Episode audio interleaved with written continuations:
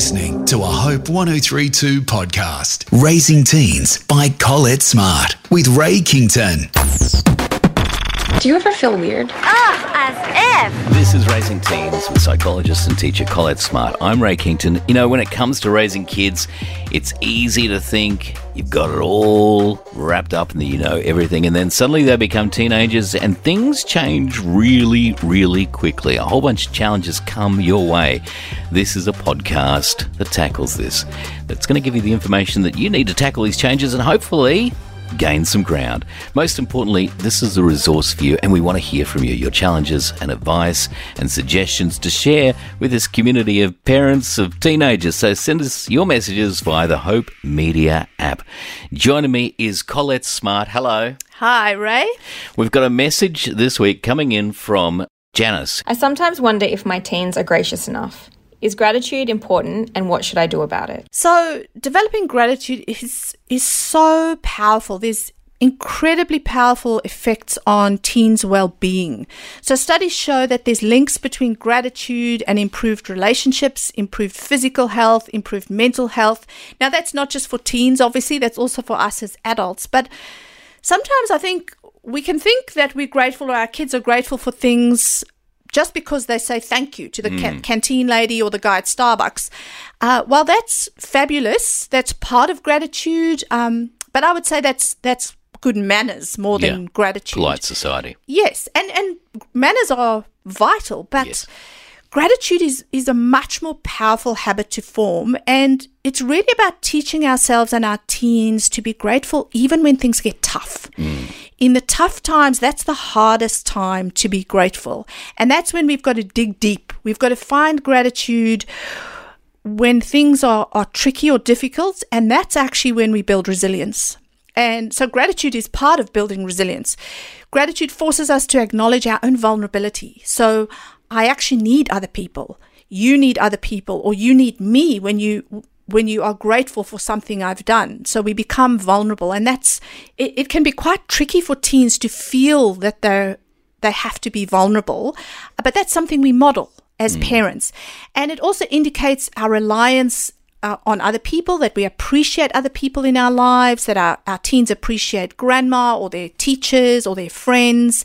And it teaches us to be outward focused. So, so actively acknowledging the positive aspects of life, even when things are tough. When uh, I first had kids, uh, one of the things I, I didn't want them to become are people that just expect that everything comes their way, that I'm their slave, and I'll go to work and pay for every little you know whim that they have. Uh, and and I've always wanted to drum this into them as like, no, no, no, you're fortunate to have this, and it can be taken away at any point. Yes. Uh, but you need to understand that that you, you, you're not so special that everything comes your way because it can.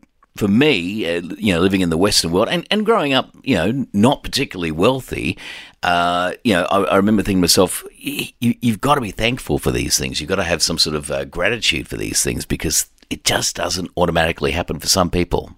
I, I agree. And I think for our teens, particularly, uh, you know, if you grow up in a family or your children are growing up in a family where things seem to come fairly easily to them, we mustn't expect that they're going to change overnight after, you know, after you've heard this podcast. Now you're going to drum it in, and in a week's time, they're going to be grateful. Yeah. We need to think of gratitude like a muscle. It's something that we exercise or help our teens to exercise.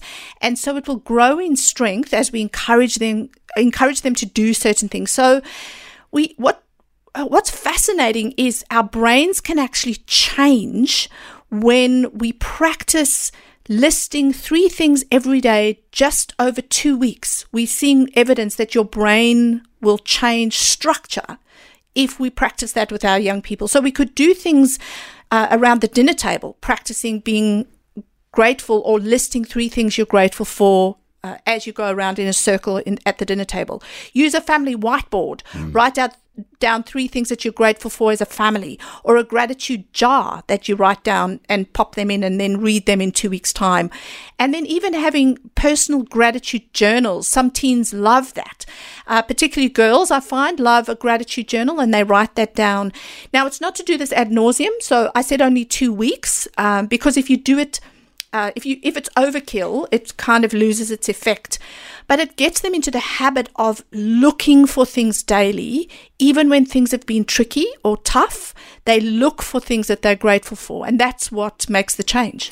Even prayer time, for example, uh, can be an often uh, a great time. Maybe at the dinner table as you're Yes. about to eat and you're saying some prayers, uh, encouraging uh, your kids to mention some of the things that they're grateful to God for uh, and and for in their family.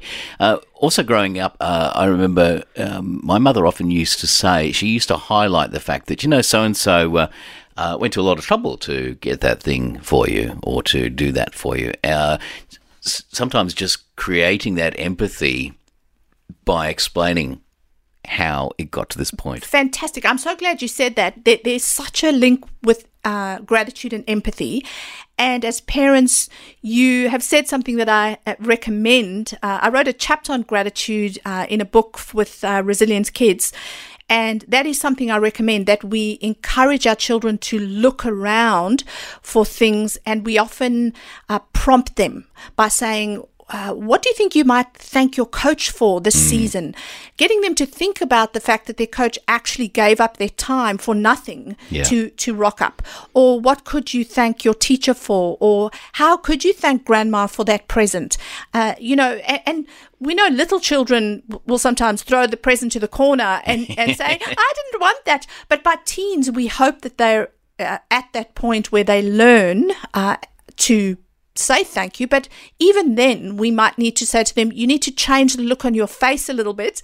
Um, Yeah. So that your face follows through with your gratitude to grandma, uh, and and those were things that I was taught when I was young as well, where we we learned even if it's not something you absolutely love, you you thank the person for the thought. You you think about the fact that they took time to actually uh, think of you or purchase something for Yeah. you. That's what you're grateful for. It's not about the present necessarily.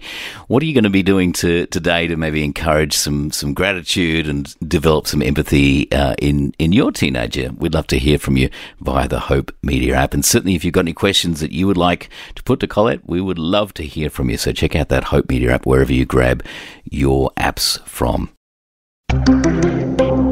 This is a Hope 1032 production. Thanks for listening.